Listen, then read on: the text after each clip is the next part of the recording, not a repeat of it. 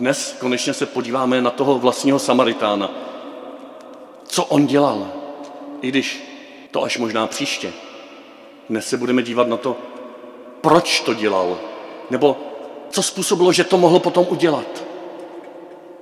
Že mohl ošetřit ty rány, nalít ten olej do ran, vysadit na meska, odvést do hostince, zaplatit za něj a když se vracel ještě, tak to doplatit. Proč toto všechno mohl dělat? Proč pomohl? Někteří říkali, nejenom Samaritán, ale když někdo pomáhá, tak proč pomáhá? No, protože je hodný. Někdo říkal, protože je bohatý. To není nic špatného. Protože má prostředky, tak se o ně dělí. Protože si chtěl zasloužit nebe. Předem říkám, že to nefunguje, teda, jo, že tím si nebe nezasloužíme.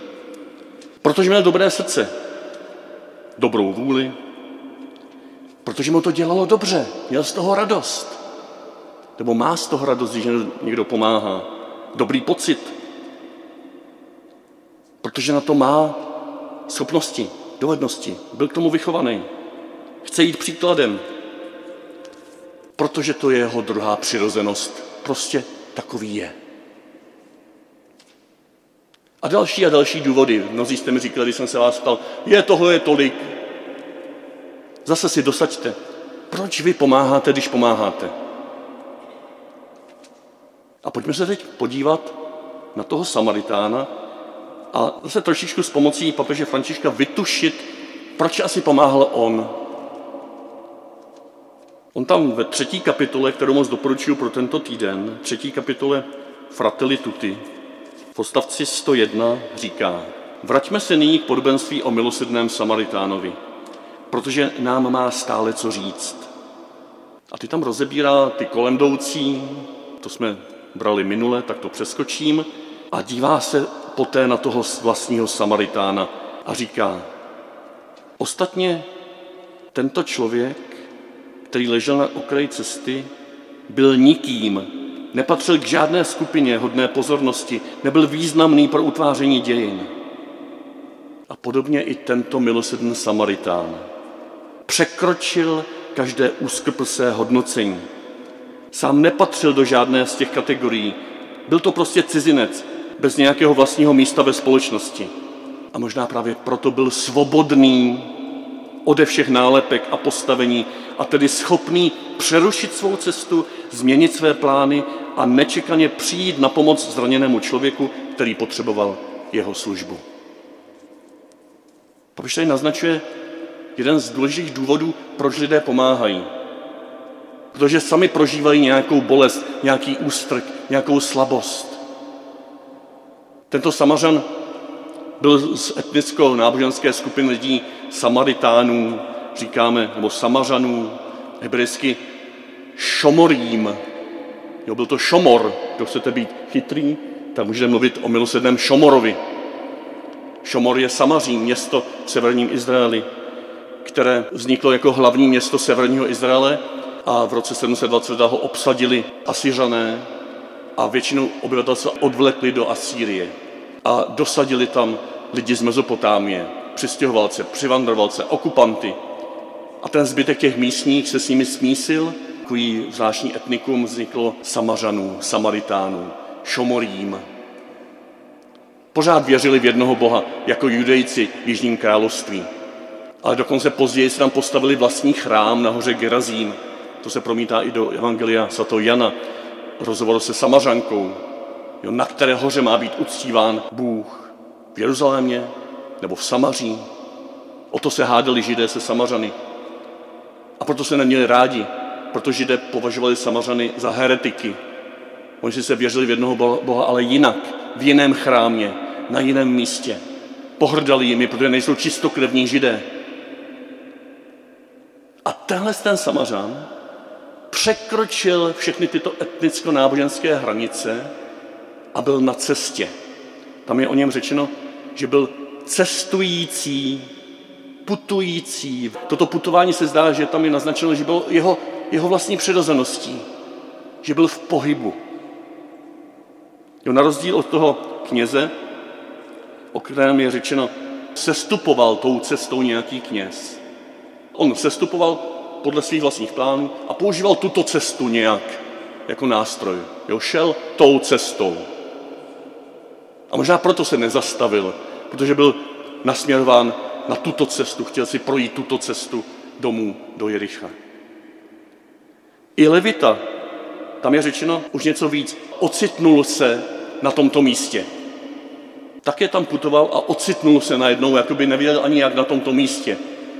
Možná tím může být naznačeno, nebo aspoň symbolicky vyloženo, že ani toho nemůže přinutit pomoci, protože chce možná řešit jenom něco, nějaké problémy na tomto místě, nějakou kauzu, nějakou pomoc a nevidí konkrétního člověka.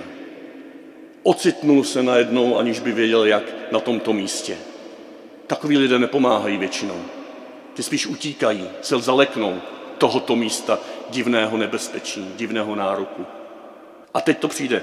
Jeden Samaritán, tam je doslova cestující, jako přechodník, jo? Jako ten, kdo cestuje, jako ten, kdo je přivandrovalý, ten, kdo překročil všechny hranice, kdo tady vlastně nemá být, kdo nemá svůj domov, kdo je bezdomovec, kdo je vyhnanec, kdo je migrant, kdo je někdo, kdo ruší ty domácí.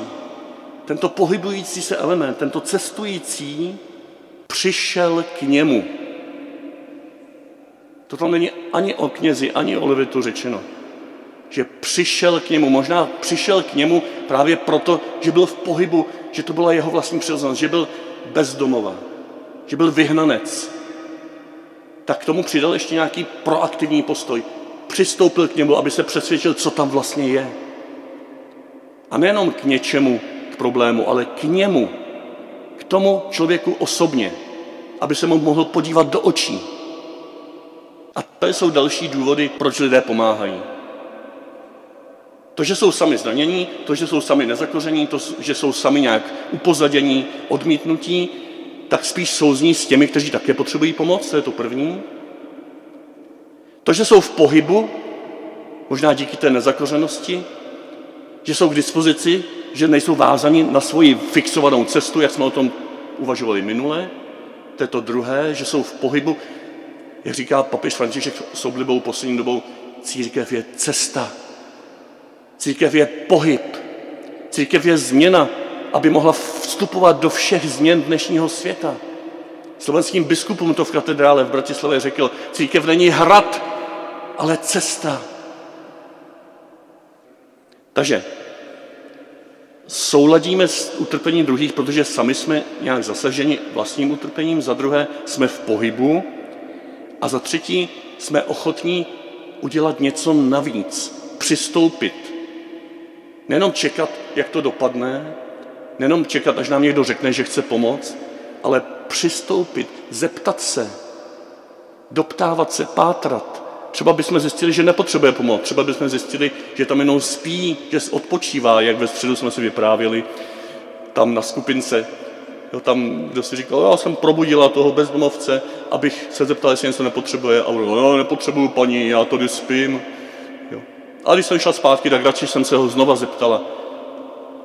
Jo, radši se dvakrát zeptat, než minout umírajícího člověka na lavičce.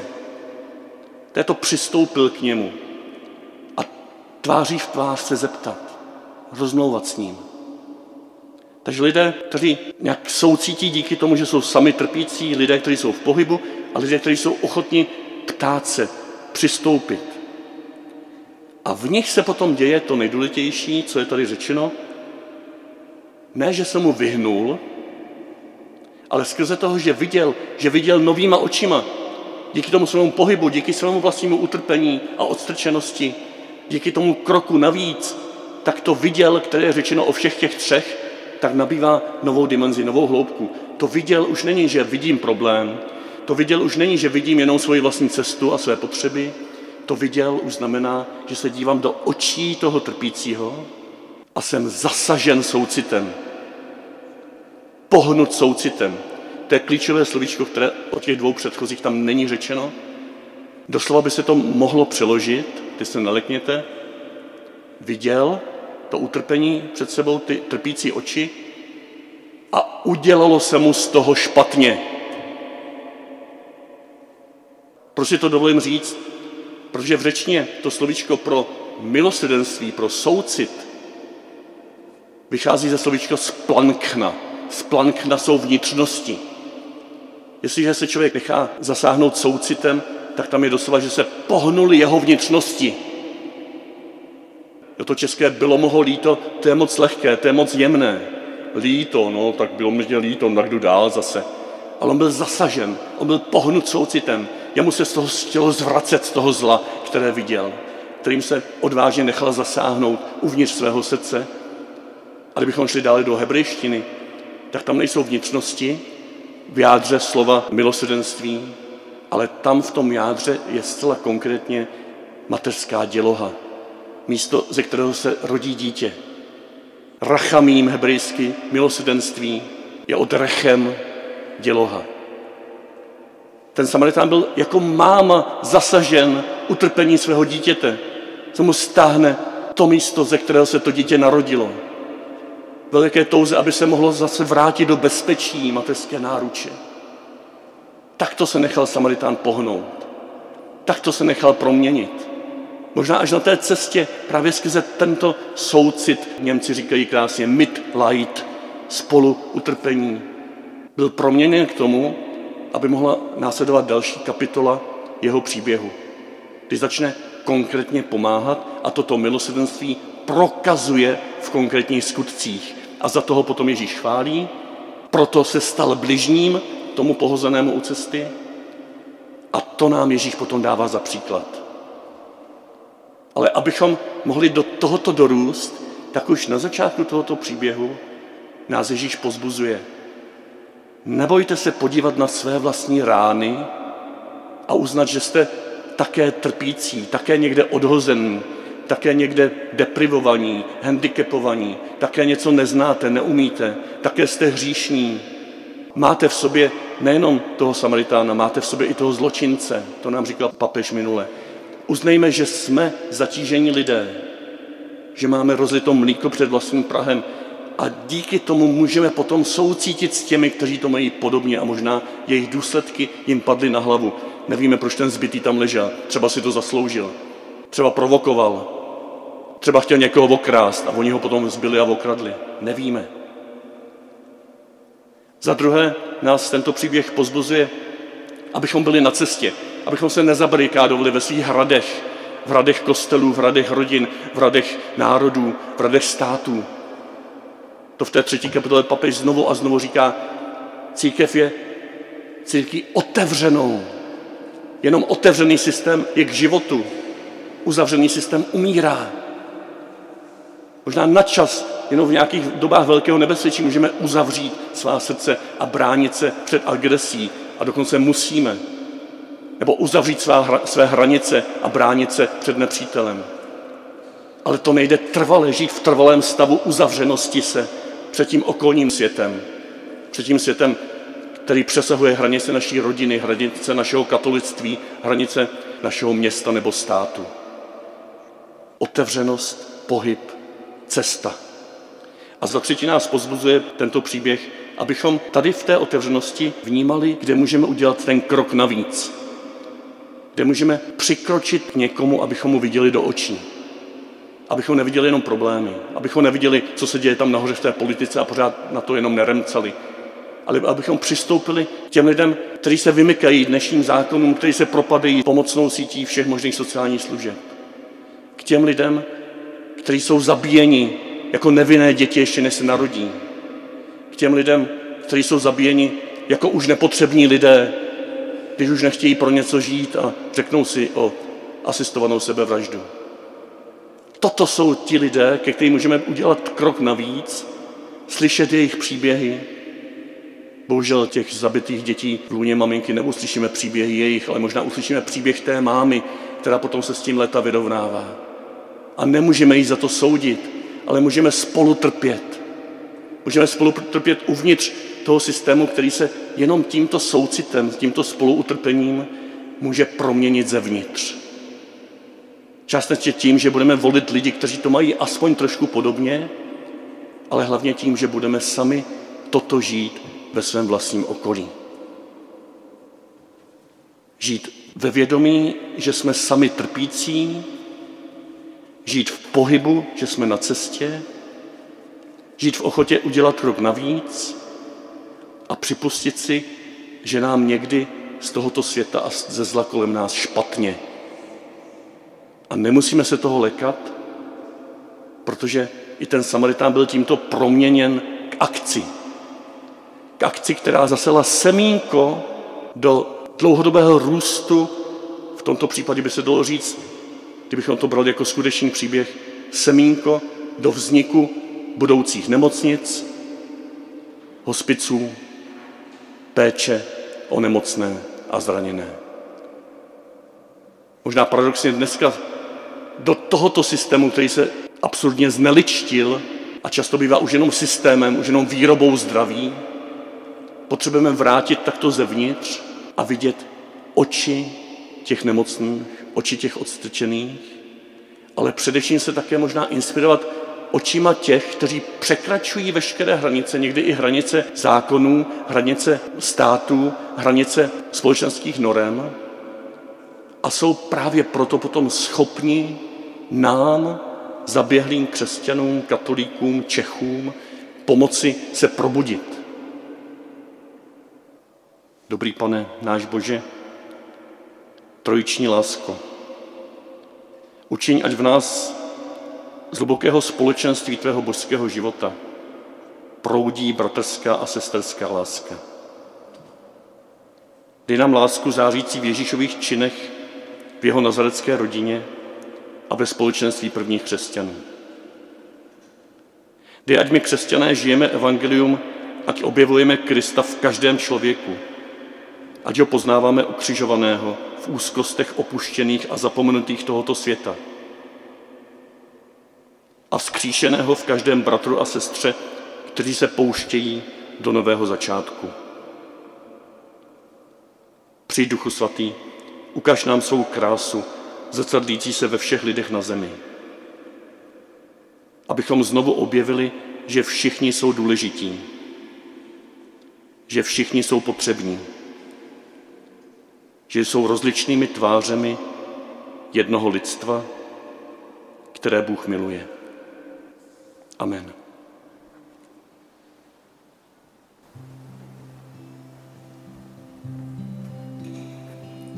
Jdi a pozdvihuj klesající, jdi a povzbuzuj znavené, jdi a posiluj uplévající, jdi a potěšuj opuštěné. K tomu tě posílá tvůj Pán, k tomu tě láskou vyzbrojí, k tomu tě do úst dá slova hojivá a naplní svou milostí.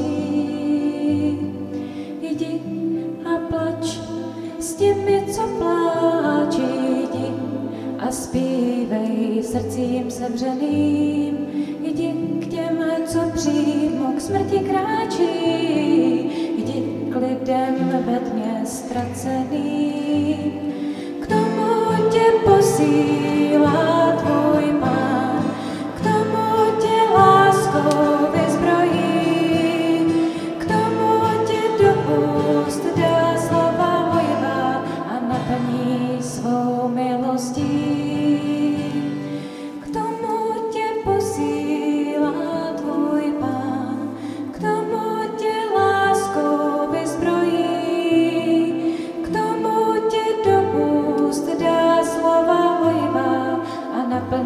Svou milostí.